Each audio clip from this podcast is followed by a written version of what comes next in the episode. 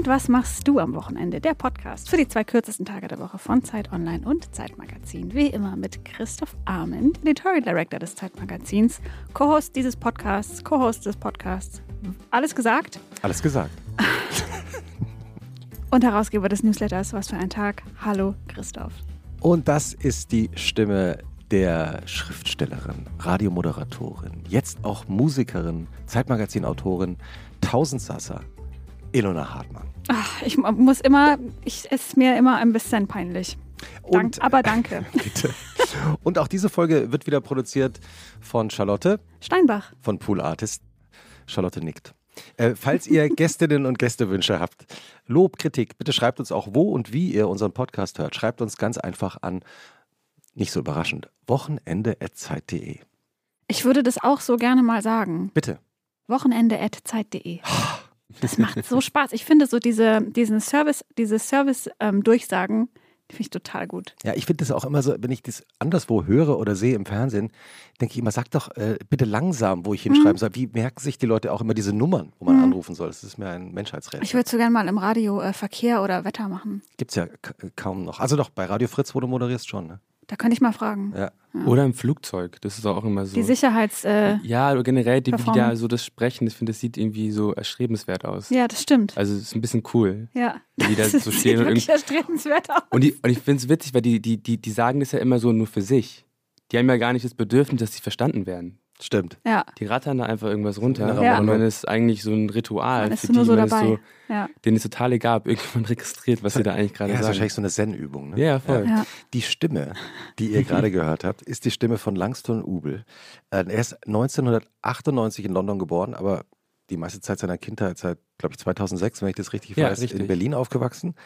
Er ist bekannt im Grunde genommen aus jeder guten Netflix-Serie der letzten Jahre, also man muss es einfach mal aussprechen. Oder überhaupt Serien, also Dogs of Berlin, How to Sell Drugs Online, Unorthodox, fantastische Rolle. Mhm. Und jetzt, wenn dieser Podcast veröffentlicht wird, startet äh, sein Kinofilm Roter Himmel. Er spielt äh, die männliche Hauptrolle. Ist ein neuer Film auf der Berlinale gelaufen, schon unglaublich gefeiert worden. Langston Übel war auf dem Cover vom Tipp-Magazin in Berlin auch. Der neue Film von Christian Petzold. Ähm, und wir freuen uns sehr, denn heute ist Premiere, wie er uns gerade verraten hat. Absolut, heute ist Premierentag. Ja, du bist zum ersten Mal in einem Podcast zu Gast. Bist du aufgeregt? Zeig mal so Hand. Es geht. Von Zettermäßig? Ach, total ruhig. Weil du hast schon recht, meintest gerade, dass man das ein bisschen wegredet und ähm, für mich jetzt schon, das wäre es mein Podcast. Perfekt, worum geht's? Let's go!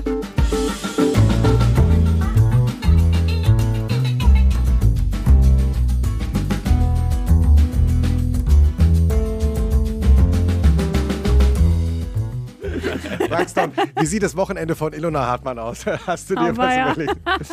Nein, wir, wir regulieren äh, nochmal zurück und beginnen auch diese Folge von was machst du am Wochenende? Langsam mit einer literarischen Einführung in dein Wochenende.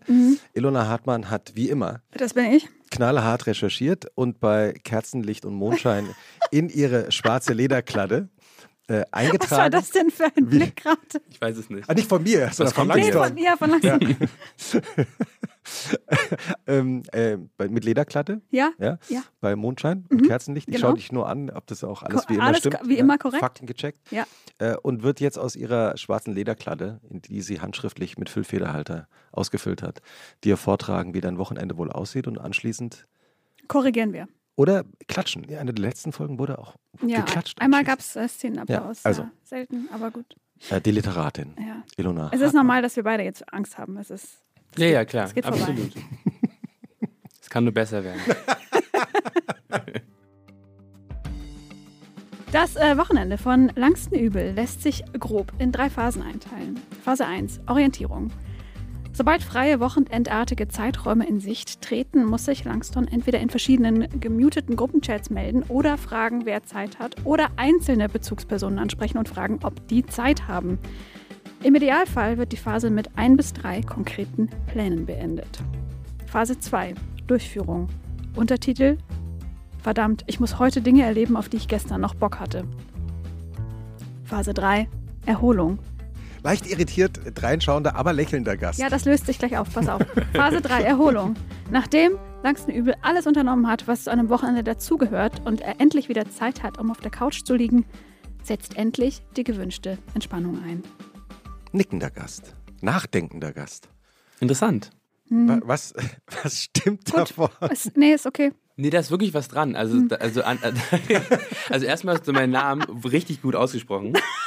Vielen Dank. Was, was richtig, was Ähm, der Nachname ist mir auch bekannt, weil ich selber aus dem Süden komme. Ja. Und man das äh, da, also ich weiß nicht, ich kenne das irgendwie, also den Übel mit UI zu schreiben. ist wie Duisburg. Genau. Ja. Langst und übel. Ja, langsam übel. Ja. Ähm, ja, also da ist schon was dran an dem Punkt, dass ich quasi, dass man erstmal was erlebt Mhm. und dann quasi das also mit dem geschafft hat, geschafft hat, dann quasi sich erholt von dem Erlebten und von dem davor. Ja, und vom Erleben müssen auch. Mhm. Auf jeden Fall. Ich habe oft so den Drang, was unternehmen zu müssen, nachdem ich ähm, ja eigentlich was erledigt habe oder gearbeitet habe. Mhm. Habe dann eigentlich gar nicht den Impuls, mich direkt irgendwie einfach nur auszuruhen, sondern will dann irgendwie auch erstmal, habe ich eigentlich vor allem das Bedürfnis zu, zu, zu sprechen, mich auszutauschen, was ich nämlich gar nicht so viel mache, wenn ich arbeite. Ich bin nämlich nicht, der, nicht so der Quasselkopfmensch, der so Also wenn du, wenn du drehst. Genau, ich bin eigentlich eher so konzentriert dort. Mhm. Und es, hat, es hängt auch natürlich auch immer ein bisschen damit zusammen, mit wem, man, mit wem man arbeitet oder wie lange man arbeitet und wie gut man sich versteht. Ähm, aber ich bin, das ist dann irgendwie dann schon so Arbeit und dann ist man schon ein bisschen so konzentriert. Und ich brauche auch echt lange, um mit einer Person so warm zu werden, dass man mit denen über so alles spricht oder dass so eine krasse Selbstverständlichkeit entsteht. Nicht so das Klischee, das, das man so hat von Drehsets, dass alle, es ist eine große Familie und man feiert Mhm. abends zusammen und albert herum. Sobald der äh, Schnitt gesagt wird, dann äh, wird gefeiert. Also viele albern auch rum, aber ich bin, irgendwie, ich bin halt immer nie die Person gewesen. Viele, viele, die sich mit den Regisseuren auch immer so ankumpeln, dann sind die so richtig, dann sind die so richtig befreundet, dann machen die immer so Witze und ich stehe manchmal ein bisschen da und so, ha, krass.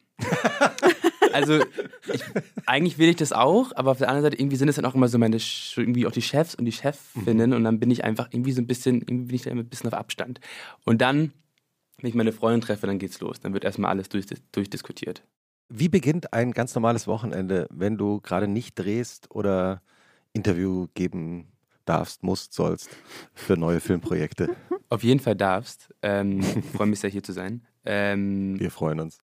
Eigentlich, genau. Also ich, ich, ich, wohne in Charlottenburg, ich wohne in Berlin-Charlottenburg und wenn ich in Berlin bin, dann ähm, ist meistens so, auch bei uns im Freundeskreis sind die, die, die, die Wochentage, ist eigentlich jeder eigentlich zu Hause, auch mit seinen Familien und, äh, und Arbeit.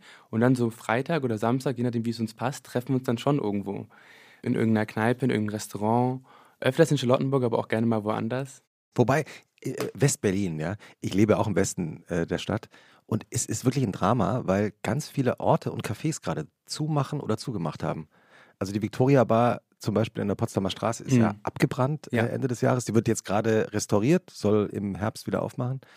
Das Café Einstein, das berühmte Café Einstein in der Kurfürstenstraße, ist jetzt für, glaube ich, zwei Jahre zu, weil da umgebaut wird. Und jetzt habe ich äh, in der Abendschau vom RBB, vom Radio Die ist vom aber so witzig, so das gerade die RBW Abendschau Ja. die ist da. Die immer um Genial. 19.30 Uhr kommt. Da ja, habe ich die Nachricht äh, mitbekommen, dass auch das Café Reinhards am, am Kudamm jetzt auch zumacht. Stimmt, Also, dieses, äh, dieses an der Ecke. Ja. Da, da, da bin ich mal vorbeigelaufen und dachte immer, das ist so ein Ort, wo so jemand sitzt, so ein Spion mit so zwei mit so einer Löchern in der Zeitung so, und so durchguckt und dann so, nee, nee, ich bin, ich bin kein Spion. Wie so ein 50er Jahre Billy Mhm. Wilder-Film. Ja, Ja. voll. Und wie schwer ist es, äh, deine vermutlich alle in Neukölln und Kreuzberg lebenden FreundInnen nach Charlottenburg zu bewegen? Es geht so, weil halt wirklich viele tatsächlich auch bei uns in Westberlin wohnen. Gott sei Dank. Genau, und dann, ja, und dann ähm, ver verbringen wir einfach die Zeit zusammen. Und ich glaube, das ist ein bisschen auch das Ding, was ich am Wochenende genieße, ist einfach wirklich dann die, die Gespräche, weil wir unternehmen tatsächlich nicht immer so viel. Das ist dann immer, manchmal äh, sind dann irgendwelche Pläne,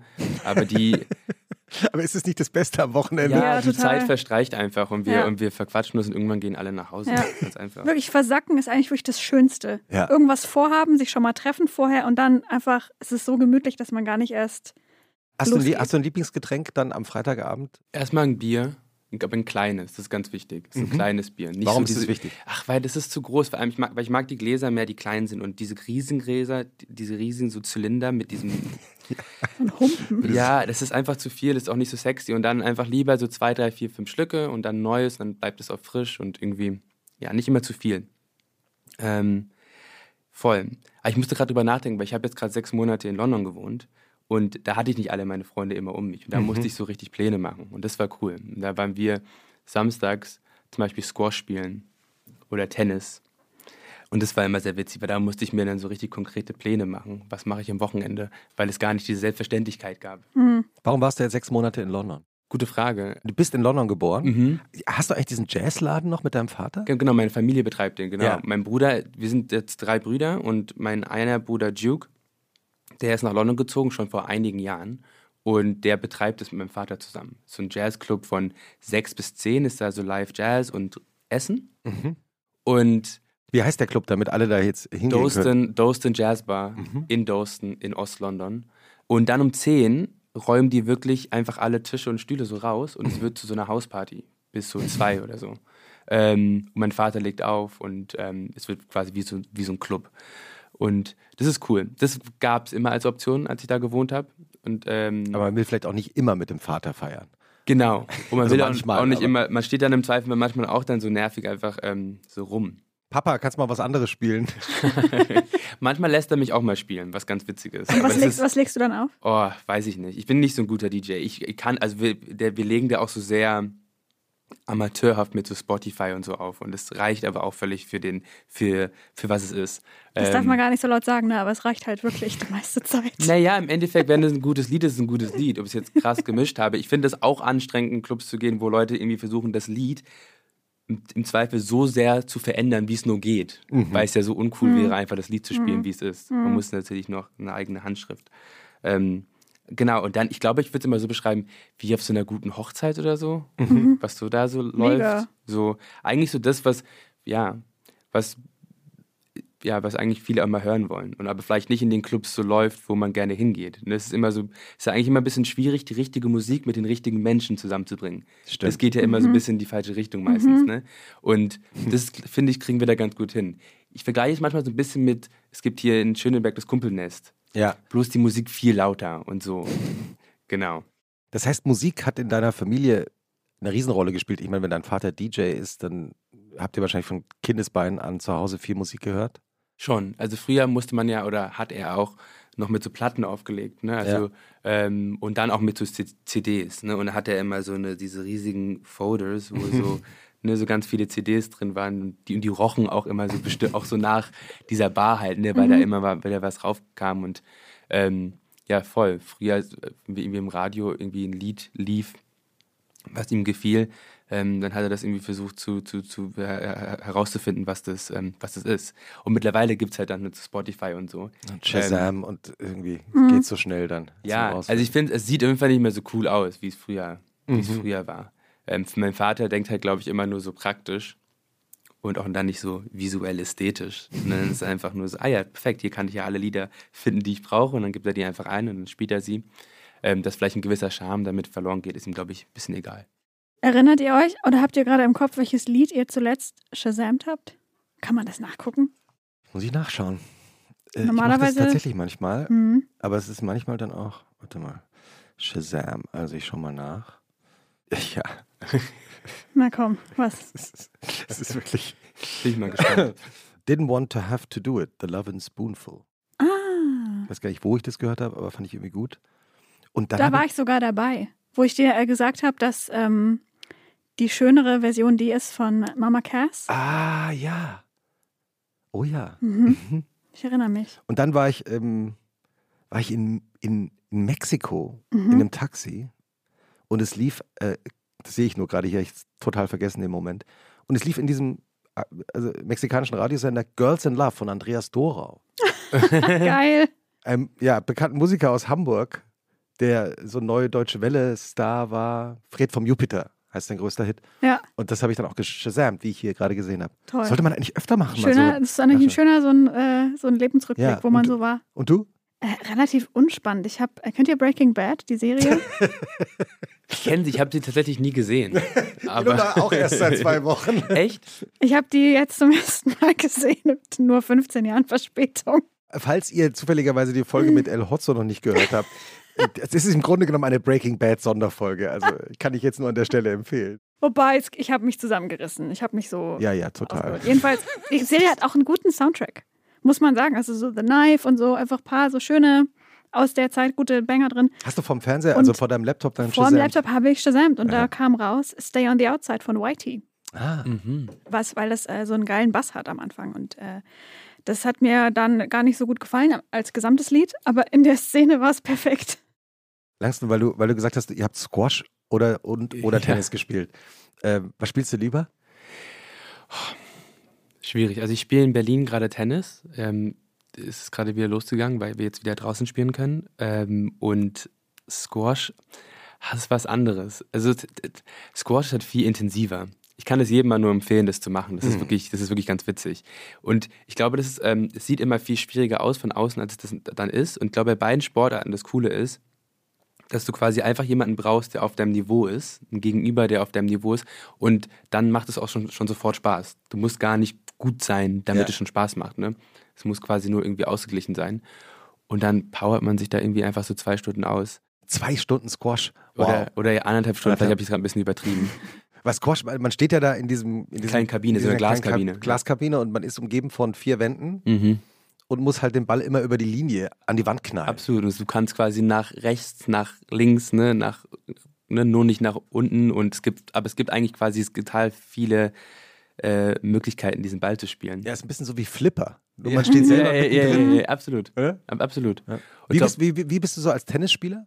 also, ich glaube, es ist ein bisschen Die Wahrheit liegt auf dem Platz, Langston. 100 Prozent. Ich bin halt sehr ehrgeizig. Ich habe ich hab, ich hab halt früher, ich habe halt früher, ähm, ich muss mal eine kleine Anekdote erzählen. Ich, hab, ich hatte einmal Mitbewohner äh, und äh, wir haben Squash gespielt. Ich, es gibt, gab so einen absurden Squashladen, der heißt Airport Squash. Der ist in der Nähe von Flughafen Tegel.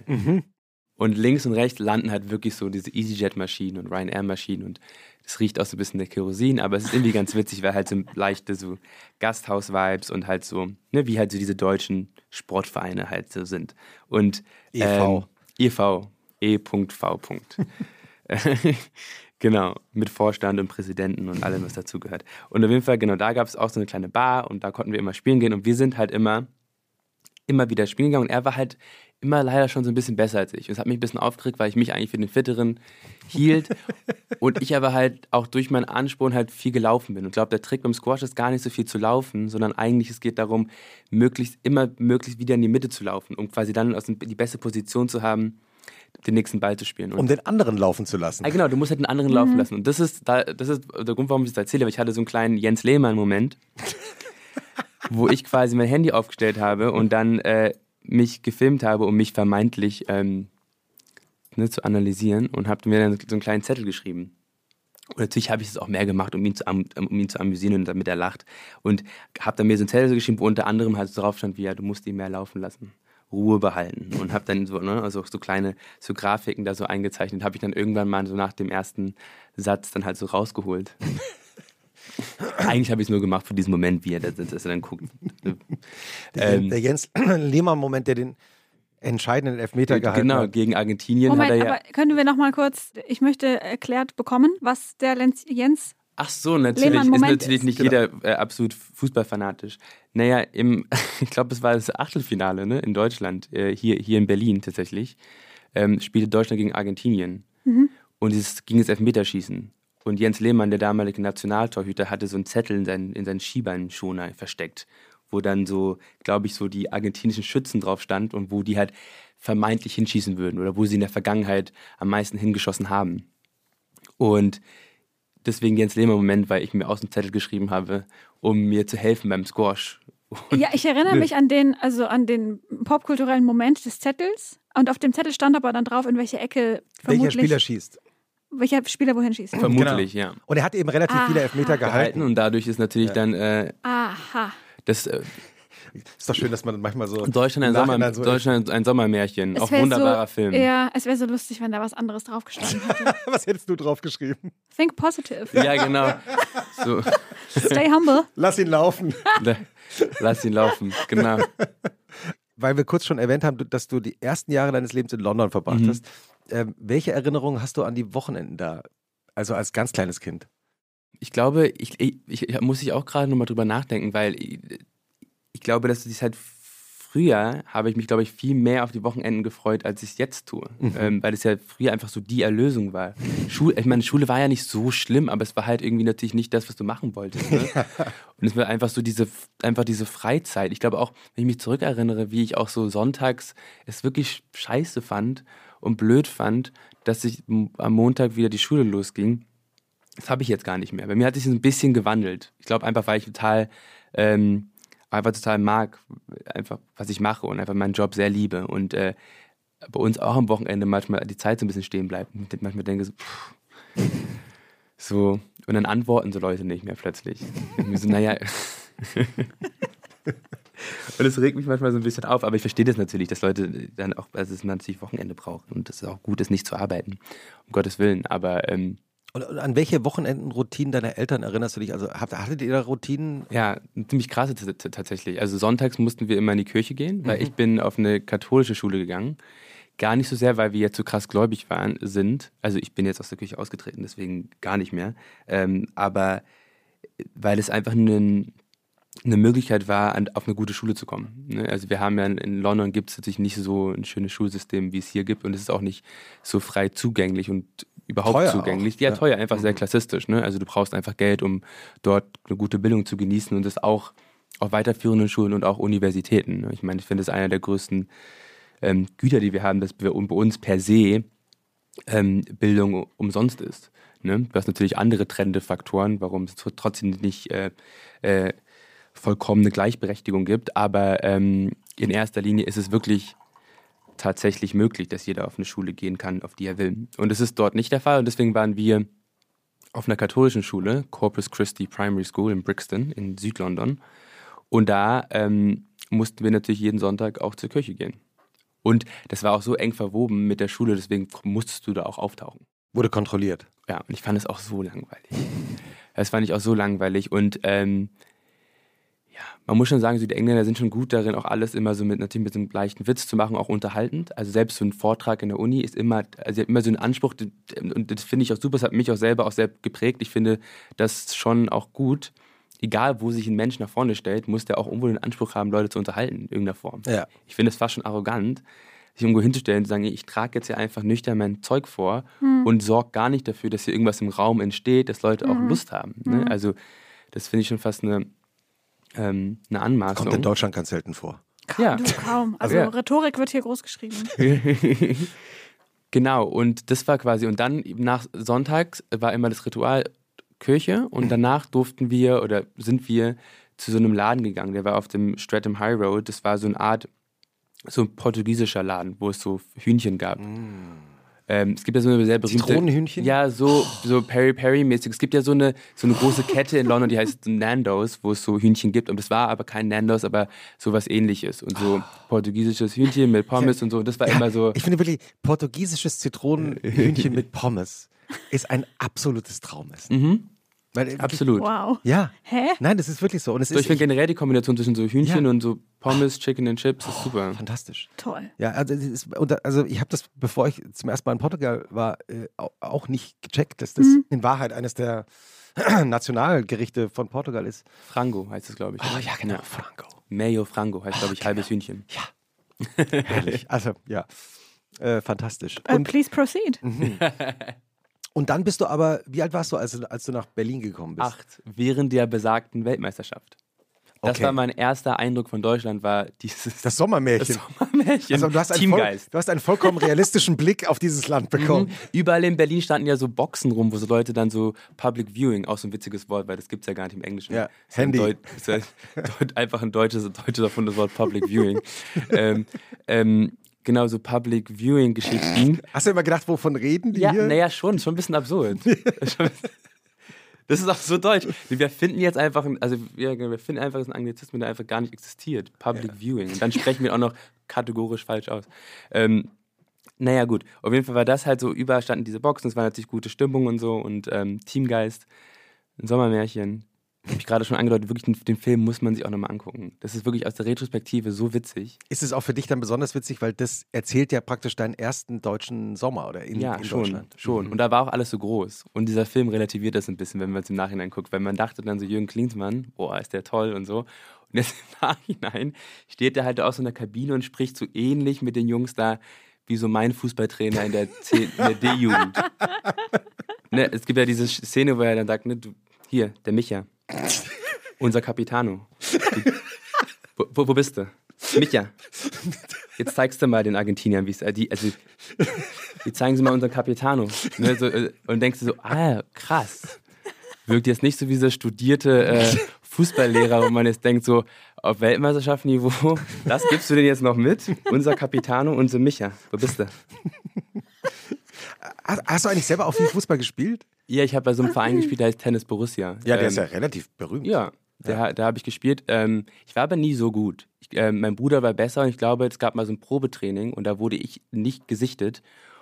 Und ähm, meine Eltern sind aber, glaube ich, dann so, die wollten meinen Bruder Duke aber haben, der war auch viel talentierter als ich, sind aber dann quasi dahin gegangen und meinten, ey ja, Duke kann auf jeden Fall dann bei, bei euch spielen, aber es wäre toll, wenn die Langsten auch mitnehmen könntet. Und dann habe ich da in der, in der dritten Mannschaft oder so gespielt immer. Ja, es war okay. Aber sweet. Ich war, glaube ich, immer schon relativ, so ich war clever auf dem Platz, aber ich war einfach nicht so gut genug und ich hatte auch Angst vor Kopfbällen. Ich Das hatte war so, sehr gesund. Jetzt zu. Recht, würde ich Ja. sagen. ich, ja. ich bin so ein bisschen so ein Angsthase und so mit so körperlichen Geschichten. Ich bin ansonsten eine mutige Person, aber mit so, auch so mit Spritzen. Ich habe extrem Angst vor Spritzen. Und da, ich weiß, es gab so ein Spiel, wo, das war so peinlich, da, ich war Innenverteidiger meistens oder so Sechser. Und da kam so, da, wir haben immer auch Haushoch gewonnen, weil wir wirklich auch mal viel besser waren als die anderen in unserer Liga. Aber dann gab es so einen Ball gegen Ende des Spiels und der, der flog so auf mich zu. Und dann dachten alle, jetzt köpft er den so richtig weg. Und dann habe ich einfach meine Hände so und hatten die Gegner so einen Elfmeter. noch. Also richtig absurd. Einfach richtig peinlich. Auf jeden Fall genau. Da, Ich finde das vor allem sehr sympathisch Ja, und menschlich. total. ja, ist menschlich, aber ja, ja, naja. Ja, ja, ja Na- selbst im Nachhinein denke ich manchmal, hättest du einfach geköpft. Das wäre einfach, hätte dir sehr viel ähm, Häme erspart. Was hat der Aber- Klima Klinsmann gesagt? Das hat der Klinsmann gesagt, genau. Und andererseits, was hättest du jetzt im Podcast erzählt, wenn du das nicht gemacht hättest? Das stimmt, das sind Ja. alles so Geschichten, Ja. natürlich. Genau, aber dann habe ich da Fußball gespielt, ähm, bis zur C-Jugend, das hat dann irgendwann nicht mehr gereicht und dann kam auch das Spielen dazu, Das Schauspiel. das Schauspielen dazu und ähm, Wie genau eigentlich? absurder Zufall, ganz absurder Zufall. Dein Meine Bruder, Mutter, dein Bruder wurde gecastet und dann haben sie gesagt, nimm noch den Langston mit. ja, ähm, nee, also meine Mutter, die kommt ja aus Baden-Württemberg, ähm, aus einer Stadt, die heißt Wertheim. Und- Wertheim Village. Genau. Das Markenoutlet. Tatsächlich, also es ist Wertheim Village ist glaube ich nicht in Wertheim direkt, aber es heißt so, Ja. weil es da irgendwie in der Ja. Nähe ist. Ne? Ja. Sogenanntes Outlet. Also wenn Ist das auch- Wertheim ist die größte deutsches- Stadt ist, Auch ein deutscher Anglizismus, den es im, im Englischen nicht gibt. Das Outlet. Wobei Outlet was anderes bedeutet einfach. ja, ja, ja, nein. In, Nur, naja. ja. Also, äh, Genau, pardon, die, ko die kommt da aus Wertheim. Die muss gerade über nachdenken, wenn Wertheim quasi die größte Stadt ist, nachdem dieses Wertheim Village benannt ist, wie klein muss es sein, wo es wirklich steht? Hm, Könnte Klar. man jetzt googeln. Ja. klein. Hm. Ja, wir googeln ja nicht. Ne? Auf jeden Fall genau. Und die hat da einen Freund, der ist Klaus Bruns, ähm, der ist Kostümbildner für Opern. Ähm, relativ erfolgreich total, äh, äh, ta- tatsächlich. Und ähm, der wohnt aber auch mittlerweile in Berlin und der hat einen Freund gehabt, der Puppenbauer ist. Und der hat Jetzt- eine Puppe gebaut. Jetzt bin ich echt gespannt auf die Geschichte. Mhm. Aha. Der hat eine Puppe gebaut für einen Kurzfilm, der während der Berlinale 2008 gedreht wurde. Und dieser Kurzfilm hieß The String Puppet. Und in diesem Kurzfilm wird ein Kindersoldat ähm, äh, durch das Benutzen einer Puppe äh, quasi abgelenkt und dann erschossen. Und sie haben jemanden gesucht, der diesen Soldaten spielt. Und ähm, der, der Puppenbauer war bei diesem besagten Kostümbildnerfreund zu Hause und da waren irgendwie Bilder von uns aus irgendwelchen Zusammenhängen. Und da sah er mein Bild und hat gefragt, würde er denn überhaupt sowas machen? Und aus diesem, ja daraus, verrückt. daraus entstand ein Treffen mit so einem Regisseur. Ich kann mich noch erinnern, der ist mit mir zum Zoo gegangen, ähm, am Berliner Zoo ins Aquarium und danach zu KFC. Gute Reihenfolge. Gute Reihenfolge, genau. Und genau, und dann äh, habe ich das gemacht. Dann habe ich diesen Kurzfilm gedreht. Das war erstmal total cool, weil ich so von der Grundschule von, mit so einem schwarzen Minivan abgeholt wurde, was natürlich schon ziemlich cool ist. Und dann habe ich diesen Film gedreht. Und das war so meine erste Berührung mit Film. Und dann habe ich gemerkt, dass ähm, ich finde es toll. Und dann habe ich mir das aber wirklich selber, weil meine Eltern haben nichts damit zu tun, was auch, ich weiß, will nicht, will nicht sagen, eine Besonderheit ist, aber schon, also ich finde, da wird wenig drüber geredet, wie viele Schauspieler ähm, und Schauspielerinnen dann doch aus Elternhäusern kommen, die irgendwas damit zu tun haben. Mhm. Und ähm, das hilft natürlich nicht nur monetär, aber auch natürlich so guidance-technisch. Ne? Also mhm. einfach, ne, ich hatte nie jemanden, der mir wirklich so helfen konnte. Also geschweige denn irgendwann jemand vorstellen konnte, aber mh, mm, überhaupt ne, so was, wie man das alles so navigiert. Weil das mhm. ist, das ist alles nicht immer so einfach und ähm, oder auch wie man über Sachen spricht. Mhm. Ähm, wie man sich zu verhalten hat, wie man dann über so Theater und Film spricht. Und genau, und dann habe ich aber so, kann ich mich erinnern, so in der Grundschule, nicht in der Grundschule, in, bei einer weiterführenden Schule, auf dem Schiller-Gymnasium in Berlin-Charlottenburg, öfters dann aus der Schule so, aus den Klassen so rausgeschlichen, weil ich irgendwelche E-Mails geschrieben habe an Agenten, weil ich versucht habe, einen Agenten zu bekommen. Und dann mhm. habe ich irgendwie einen Agent irgendwann mal gefunden, nachdem ganz viele Leute mich auch abgelehnt haben. Und äh, dann hat die mich vertreten und dann hat es immer eins zum anderen geführt. Und so habe ich mir das irgendwie selber so aufgebaut. Und dann habe ich in der 10. Klasse einen Film gemacht äh, der hieß Freistadt. Und dann hat mir das so viel Spaß gemacht, dass ich gesagt habe, wenn ich mit der Schule fertig bin, ist das das, was ich machen will. Weil das ja auch im Endeffekt auch so schön, so ein schönes Gefühl ist, weil du ja quasi, wenn du heranwächst, ja quasi ja immer dich ja fragen, ne, für was interessierst du dich? Mhm. Wenn du dann was gefunden hast, wo du bist, ja, das ist es, mhm. ist ein total schönes Gefühl. Es hat mich, ich kann mich total daran erinnern, dass es mich total zufriedengestellt hat, zu wissen, was ich nach dem Abitur mache. Und das habe ich dann versucht und mir war aber nicht immer klar, dass es das ist, was ich für immer machen werde. Und ähm, dann haben aber die Projekte irgendwie gepasst und eins führte zum anderen und jetzt bin ich hier. Wenn du dem Langston, der 16 Jahre alt ist und denkt, das ist das, was ich machen will, einen Rat geben könntest heute mit deiner Erfahrung, was würdest du ihm mit auf den Weg geben? Ich würde ihm zum einen sagen, dass es wichtig ist, dass er wirklich so bleibt, wie er ist. Mhm. Und dass sich das alles lohnen wird. Die ganzen Absagen. Ja, warten ja, und nicht oder wissen, wo es hingeht, oder? Ja, oder auch einfach, oder, oder auch komische Blicke, ähm, nicht damit umgehen können, dass da jemand ist, der einen Traum hat. Mhm. Also wenn ich so an meine Schul Schulzeit zurückdenke, ich war immer sehr, ich hatte immer sehr viel Energie und ich wollte viel und ich hatte einfach so, ich hatte irgendwie viel vor. Ich wusste nicht genau was, aber ich ähm, und ich glaube, das wurde immer so ein bisschen missverstanden, weil man natürlich, wenn man Junges über die, Schläng, über die äh, Stränge schlägt. Stränge schlägt, mhm. natürlich, klar, weil man das noch nicht weiß, wie man das kanalisiert, wann, wo, wie viel. Das ist total interessant, weil ich hatte äh, vor kurzem für, für unser Zeitmagazin Mann habe ich Vincent Cassel äh, mhm. interviewt, einen äh, Schauspielerkollegen von dir.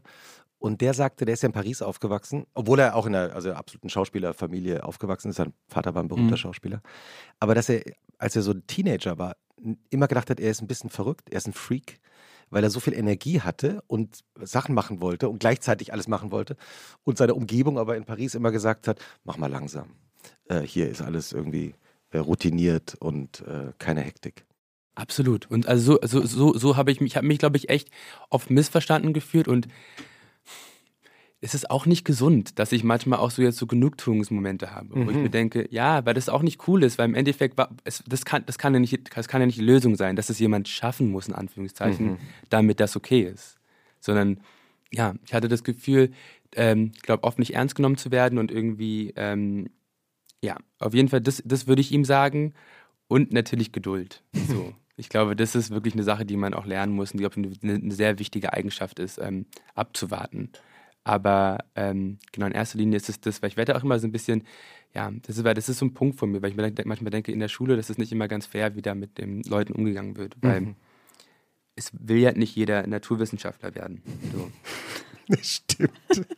Ja, und ähm, das muss man auch ernst nehmen. Mhm. Und es ist auch okay, und man muss die Leute auch scheitern lassen. Das ist auch okay. Es mhm. kann auch nicht jeder Schauspieler sein oder Schauspielerin. Mhm. Das geht auch nicht. Aber man kann die Leute auf dem Weg dorthin doch auch was anderes finden lassen.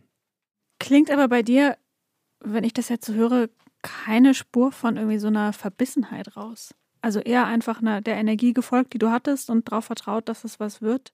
Genau, und ich denke mir aber, es gibt Leute, die vielleicht nicht so stark sind wie ich. Weißt du? Und ich glaube, du, also du brauchst dir quasi auch eine Stärke, dann quasi dann das, das abzuschütteln und hm. zu sagen, hm also ich kann mich erinnern, es gab eine, wirklich eine Lehrerin von mir, die hat darstellendes Spiel gemacht und ich hatte da schon meine Filmprojekte und ich habe da auch vielleicht ein bisschen blöd rumgelabert und habe versucht, ey klar, aber ich bin ja auch ein Kind. Ne? Also ich finde, du kannst dich ja als Lehrerin oder als Lehrer ja nicht auf die, auf die gleiche Augenhöhe stellen. Natürlich, mhm. du musst den halt machen lassen, du hast den ja im Griff, das ist mhm. ja ein Kind. So. Ähm, dann meinte sie mal zu mir irgendwie, ja, Langston, klar, du wirst irgendwann mal ein ganz großer Schauspieler. Und Und recht hatte sie, recht hat sie. auch wenn sie es nicht so gemeint hat. Ja, und ich dachte mir so, hey, sowas kannst du doch nicht zu einem Kind sagen. Vielleicht crushst du ja genau dann und da irgendwie so Träume. Und deswegen, was ich, wie ich gerade meinte, das muss ja nicht auch klappen, aber Mhm. lass die Leute doch erstmal machen. Ähm, Deswegen, wenn ich so an mein jüngeres Ich zurückdenke, werde ich einfach meistens dann doch so ein bisschen emotional, weil ich dann doch einfach auch stolz auf mich bin, wenn ich Ja. ehrlich bin. Ja. Zu Recht. Ilona, hast du eigentlich einen äh, Wochenendtipp dabei? Ja, ich habe mich äh, achtmal umentschieden. Zwischen, Äh, wirklich? ja, ja, Entscheidest du dich manchmal noch um, kurz vorher? total oft. Ja. Also, weil ich dann Haben wir denke, noch nie ah, drüber gesprochen. mal ein Album und mal wieder eine Arte-Doku, damit die Leute auch wissen, dass ich jetzt nicht nur Hyperpop höre und Energy Drinks saufe, ja. Aber darf ich fragen, du machst aber auch Hyperpop?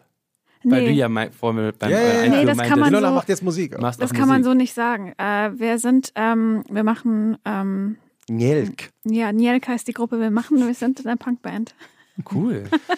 Ja. Dankeschön. Im Mai erscheint die erste Single, wenn ich jetzt Am so fünf- viel genau. Werbung noch machen darf. Du, du, wir brauchen alles, was wir kriegen Hm, können. Am, am 5.5.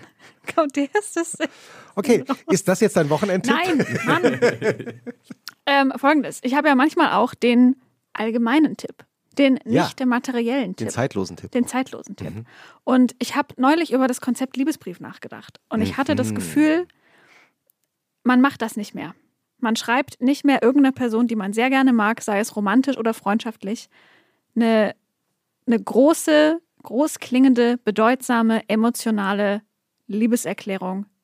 The big message. Hm. Macht niemand mehr. Weil ich glaube, das ist meine, meine, meine Interpretation davon. Man hat ein bisschen Angst davor, dass es irgendwann kippt und dass das nach drei Monaten cringy ist und dass man sich schämt, dass man das mal jemandem geschickt hat. Weil manchmal verändern sich Gefühle, manchmal ist es ja nur ein Impuls, aber eigentlich geht da total was, was Schönes verloren. Und deswegen wäre mein Tipp, meine, mein Wunsch und meine Empfehlung, schreibt doch mal irgendwem, den ihr sehr, sehr gerne mögt, einen Liebesbrief. Ja. Zwei Zeilen reichen. Und heißt Und ich meine damit auch nicht einer fremden Frau auf Instagram in die DMs sliden, weil man cool findet, was die macht, Ja. sondern Ich finde es so toll, was du machst. jedenfalls das. und ist es dann äh, auch handschriftlich auf Papier oder gilt es auch als digitale Ich glaube, das, die Form ist erstmal egal. Ich Okay. glaube, es geht erstmal darum, diese Hürde zu überwinden, dass man vielleicht zu viel wäre mit, mit seiner Zuneigung oder so. Ich war neulich auf einer Hochzeit Mhm. ähm, und da hat die, ähm, wie sagt man, die, die Braut, sagt Mhm. ja? Ich glaube, es heißt Braut, ja. Braut. Ich habe mich mit Hochzeiten noch gar nicht auseinandergesetzt. hat quasi dem Bräutigam oder ihrem Bräutigam ähm, quasi einen Liebesbrief vorgelesen, Ja. den, sie nie, den, den sie nie getraut hat, äh, Ja. abzuschicken. Die Hochzeiten Und sind die letzte, die letzte Bastion des. Liebesbriefes. Und genau, und das, Wow. aber irgendwie ist es doch schade, sich das nur für einen Tag im Idealfall Leben aufzubauen. Also das heißt, wir notieren, notieren in unsere Shownotes, also wenn man jetzt nicht gerade heiratet, folgen wir den Tipp von Ilona. ja. Wenn man aber äh, heiratet, folgen wir deinem Tipp, Langston. Also, weil das ist natürlich wahnsinnig schön. Total. f- also auf der Hochzeit. So ein Ja, das war, es war wirklich ein schöner Moment. Ja. Ja. Weil du gerade Hochzeit erwähnt hast, schließt sich praktisch direkt an Oha, meinen Wochenendtipp an. hau raus. Ähm, ja, es läuft ja gerade die letzte Staffel von Succession. Mhm. Ähm, und ich will jetzt nicht zu viel über die dritte Folge reden. Wer diese dritte Folge noch nicht gesehen hat, die jetzt in Deutschland gerade letzte Woche äh, rausgekommen ist. Es ist aber für mich die beste Folge einer Fernsehserie, die ich seit vielen Jahren gesehen habe. Es passieren sehr spektakuläre Dinge. Die Folge heißt nämlich aber eigentlich auch Connors Hochzeit. So komme ich gerade drauf. Aber diese Hochzeit ist nur der äußere Rahmen für spektakuläre Dinge. Aber keine Sorge, wir werden hier keinen äh, Spoiler-Alert ähm, missachten. Empfiehlst du gerade subtil einfach nochmal Succession? Die aktuelle Folge, aber mein Tipp ist, aber mein Tipp ist, mein Tipp ist, ich würde mich doch nicht trauen, noch, noch einfach nochmal Succession zu empfehlen. Nein, ich habe dann, nachdem ich diese dritte Folge äh, gesehen habe, gedacht, ich, ich muss mehr über diese dritte Folge wissen. Ich, ich muss mehr über die Hintergründe wissen. Und habe herausgefunden, es gibt einen Podcast zu Succession und der ist fantastisch. Der wird gemacht von Kara Swisher. Kara Swisher, die auch andere tolle Podcasts macht, äh, seit vielen Jahren. Ganz tolle amerikanische Tech-Journalistin. Und die äh, macht einen Podcast zu jeder Folge, die in Amerika ja immer Sonntagabend ausgestrahlt wird. Und unmittelbar nach der Ausstrahlung wird dieser Podcast veröffentlicht. Und dann redet sie immer mit äh, Schauspielerinnen und Schauspielern, Autoren, Machern der Serie über diese Folge. Und dann immer auch noch mit Leuten aus der Realität, die irgendwie mit ähm, der, dieser Szenerie, die Succession erzählt, äh, zu tun haben. Also mit der Tech-Industrie oder der Medienindustrie oder so überhaupt mit der Wirtschaftswelt. Und die Folge zu dieser dritten Folge von Succession ist unfassbar.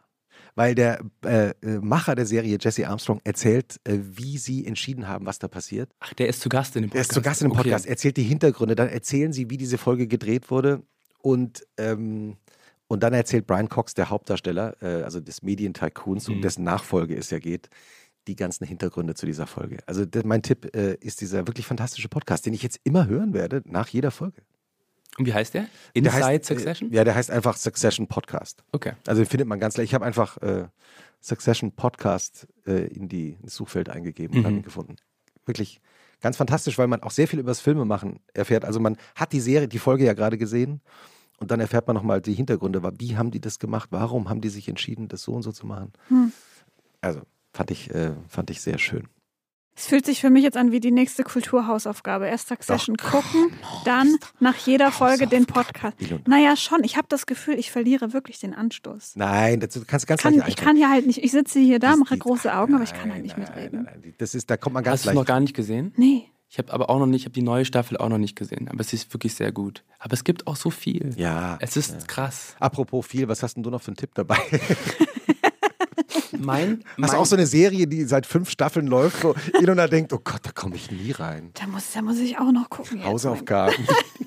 Ich bin ja eher so auf dem auf, auf, auf der Filmseite, muss ich sagen, weil ich finde Serien, das ist immer so ein Commitment und dann geht es immer so lange und dann ne, muss man einen Podcast die, hören. Die Staffel, dann muss man plötzlich einen Podcast hören, dann muss man dazu auch noch Sorry. Fragen beantworten.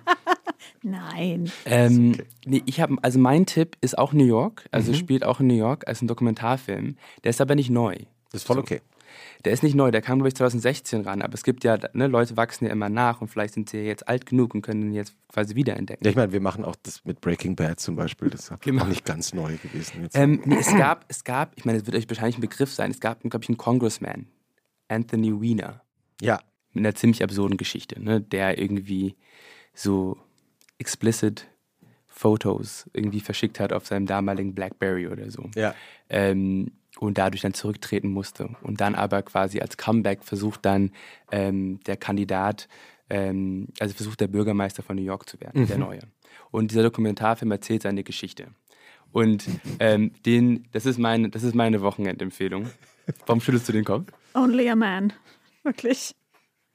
Das ist eine Geschichte. Ja, es ist nein, es ist wirklich absurd. Es ist wirklich absurd. Und, der, und die und die und die und die, die, die Das ist ein Dokumentarfilm. Ja, ja. ja, ja. Und, und, und, und die Empfehlung ist aber nicht nur, weil die Geschichte jetzt so witzig ist, dass er da irgendwelche Bilder verschickt hat, sondern weil ich finde, wie der Dokumentarfilm erzählt. Mhm. Und die Bilder, die da geschaffen werden, von, ja, wirklich ein, ja, von einem Mann, der wirklich jeglichen Bezug zur Realität verloren hat. Mhm. Ähm, das finde ich interessant. Ähm, die Geschichte, die kann man ja nachlesen, die ist bekannt, ja, die ist ja, ja voll bekannt. Aber ich finde sehr, sehr, sehr toll, wie der Dokumentarfilm, ähm, ja, wie er diese Geschichte erzählt. Und ich glaube, es ist ein schönes Beispiel für, ja, was Dokumentarfilm kann. Mhm. Fantastisch, nehmen wir in die Shownotes. Klingt sehr gut. Werbung. Diese Woche in der Zeit?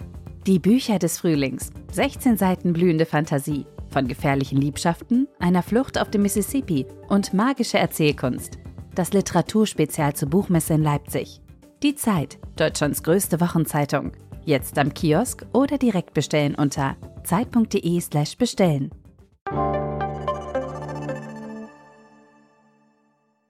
Wie findest du am Wochenende eigentlich zur Ruhe? Bist du dann alleine für dich? Gibt es da irgendwie so eine Routine, die du hast, dass du sagst, jetzt bin ich ganz für mich und, und bleib allein? Ich glaube, dass ich, also ich spaziere mhm. sehr, sehr gerne und ich glaube, das ist so mein, ähm, ich, ich bin sehr ungeduldiger Mensch und ich kann nicht so, ich kann nicht so gut einfach irgendwo sitzen. ähm, das ist, auch wenn ich jetzt mal zum Beispiel U-Bahn fahre oder so, dann laufe ich immer hin und her auf dem Bahnsteig, weil ich irgendwie kann das nicht so gut. Ähm, aber was ich wahnsinnig erholsam finde und ähm, was so mein, ja, was so mein auch Moment ist, wo ich nachdenke und wo ich auch auf neue Ideen komme. Ähm, zum Beispiel, was ich hier so Tolles erzählen kann. Und ähm, dann na, nehme ich mir einfach meine Kopfhörer und laufe irgendwie durch die Stadt. meistens durch meinen Bezirk irgendwie oder durch den Schlosspark ähm, oder so. Und das sind so die Momente, wo ich erhole und irgendwie so richtig so alles ja, so runterbreche und äh, auch so reflektiere. Was hörst du dann? Boah. Ich habe jetzt tatsächlich. Hyperpop. Ich habe, glaube ich, so eine uncoolste Playlist. Weiß ich versuche so nach außen dieser coole Typ zu sein. Und dann, wenn man mein Handy einfach einmal nehmen würde, würde, das, würde das alles entlarven. Nee, aber ich habe hab jetzt gerade ähm, tatsächlich das Live, die Live-Version von Peter Fox Stadtaffe gerade gehört. Ja. So viel besser als das andere Album. Ich finde ihn auch eh ziemlich gut. Und ähm, ja, auch so mit Live-Orchester. Ähm, genau. Da war ich, glaube ich, auch zu jung, ähm, um, um, um, um da sein zu können. Aber ähm, wäre ich gerne gewesen. Was ist dein Lieblingssong? Ich glaube, Lock auf zwei Beinen. Mhm. Oder ähm, tatsächlich gibt es Ich Steine, Du Steine. Wollte gerade sagen. Was so eine Ballade ist. Ja. das ist ja alles mit so Augenzwinkern. Das finde ich Mhm. eigentlich das Tolle auch an Musik, wenn es halt alles nicht so ernst genommen wird. Ne? Und dann ne, ist es halt so ein bisschen. Aber schon auch to the heart. absolut. Du hast absolut. gekocht, es gibt Steine, Ja, ja, die liegen absolut. jetzt in meinem Bauch. Und dann gibt es, gibt es bei der Live-Version so, so, so, so einen Gitarrenriff, der, der einsetzt Ja. plötzlich, quasi in, kurz vor oder nach der Bridge. Ja. Und das ist wunderbar. Das Ähm, ist ein guter Reminder. Ich würde das ist, echt vieles tun. Das Ja. Konzert, glaube ich, in der Wuhlheide. Ähm, ich glaube, er sagt irgendwann auch mal, dass die ja nur zehn Songs auf der Platte haben. Und es wäre ja zu wenig für ein Konzert in der Wuhlheide zu Berlin. Das sagt er. und, das, und dann sagt er, deswegen hat er noch ein paar Songs von einer anderen guten, anderen guten Band aus dieser Stadt. La- Langsam, wenn, wenn, wenn- jetzt, äh, sagen wir mal, ähm, jemand aus deinem Bekanntenkreis beschließt, eine Party zu feiern, sagen wir mal eine Hochzeit oder Mhm. so, und sagt, ich weiß langsam, du legst da nicht, nicht gerne auf, aber könntest du eine Stunde für mich auflegen, ähm, also DJ sein, was würdest du spielen? Was wären die Songs, von denen du wüsstest, okay, also egal wie das Publikum ist, aber wo, wo ist der? Also an welchem Ort? Berlin, London? ja, das weiß ich jetzt gar nicht, ist, ist eigentlich egal. Ich weiß nicht, ich würde auf jeden Fall, glaube ich, zum Beispiel She Said spielen von Plan B. Mhm. Und dann, glaube ich, auch ein bisschen Salsa tatsächlich, weil ich das total gerne höre. Mhm. Was, von, Sa- wa- wa- was würdest du da spielen? Es heißt der Rey Ruiz. Mhm. Da habe ich so, ich weiß nicht, wie das heißt, was, Mhm. was ich total witzig finde. Ähm, ich habe letztes Jahr auch während Covid auch mal so, einen- so einen Tanzkurs gemacht. Ah ja? Ja.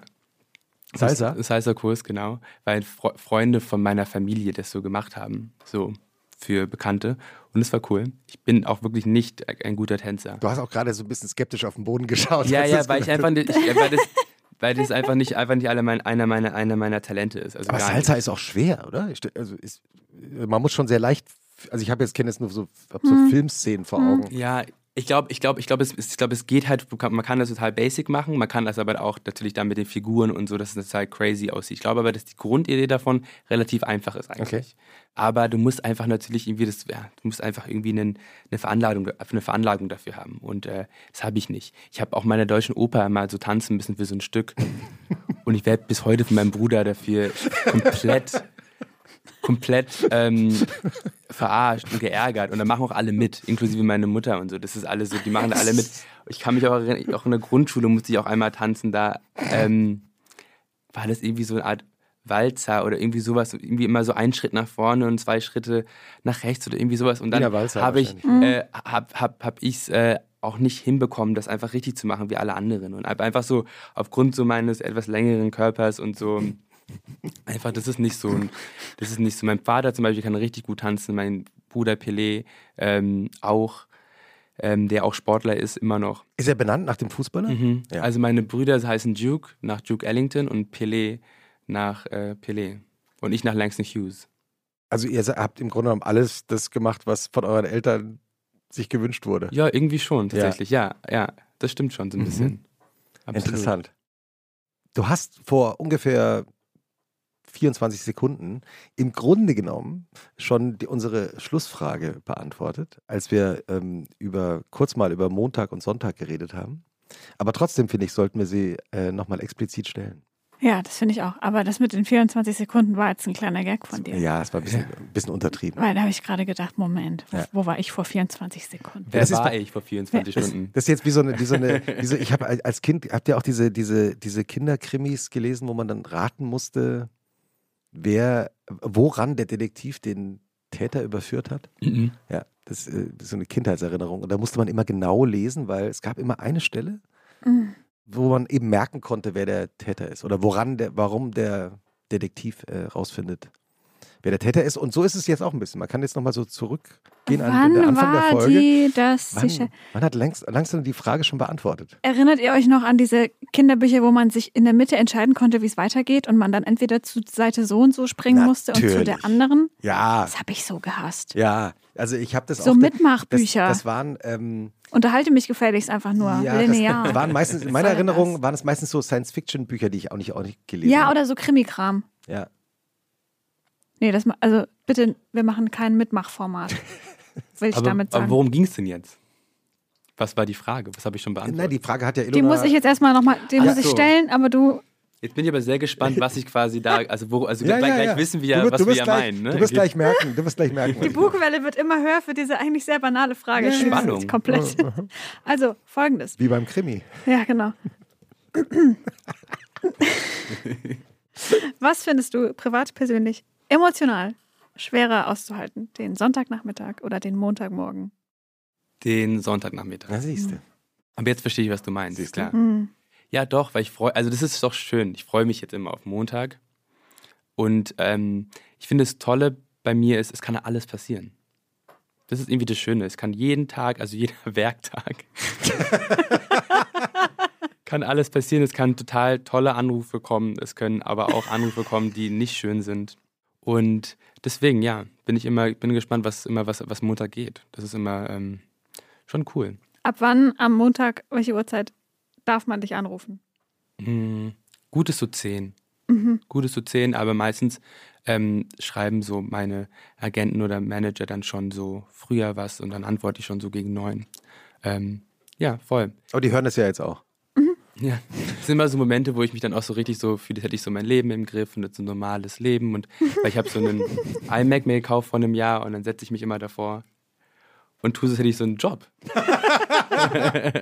Dann auch mit so, ähm, so einem Headset Genau. vor einem großen Bildschirm. Das Bild habe ich jetzt genau vor Augen, wie du am Montag deinen Laptop aufklappst und Kopfhörer und dann so ein bisschen das Kalender Entschuldigung, ich sortierst. arbeite gerade.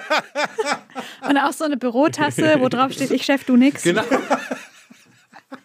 wichtig. Ganz wichtig. Wichtig und richtig. Hast du eine Lieblingstasse? Ähm, ich bin gar nicht so, aber das ist auch, das, das meine ich, das ist, man muss ja immer, man muss fake it till you make it. Das ist so, ich bin nämlich gar nicht so ein großer Tee- und Kaffeetrinker, aber dann hole ich mir so einen Kaffee und stell den dahin. Das nur ja, für die Idee. Ja, für die, fürs Konzept. Ja. Das ist konzeptuell. Ich sehe es genau vor mir. Also ich, die, selten habe ich mich auf den Montag äh, Vormittag mehr gefreut als nach dieser Folge, weil ich werde dich vor Augen haben. Ja, Mann, das ist wirklich, das sind die Vibes. Ja. Darum geht's. Ja. Ja. Äh, Alles es, oder nichts. Teamgeist. Ja. es war irre schön. Wirklich. Ja, und man kann gar nicht glauben, dass es dein erster Podcast ist, den du jemals aufgenommen hast, Das stimmt. oder? Also äh, Hat echt richtig Spaß gemacht, mich sehr vielen, wohl. vielen Dank, dass du gekommen bist. Langsam übel. Danke Vielen für die Dank. Einladung. Tschüssi. Schönes Wochenende.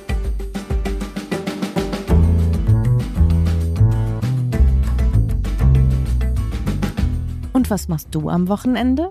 Ist ein Podcast von Zeitmagazin und Zeit Online, produziert von Pool Artists.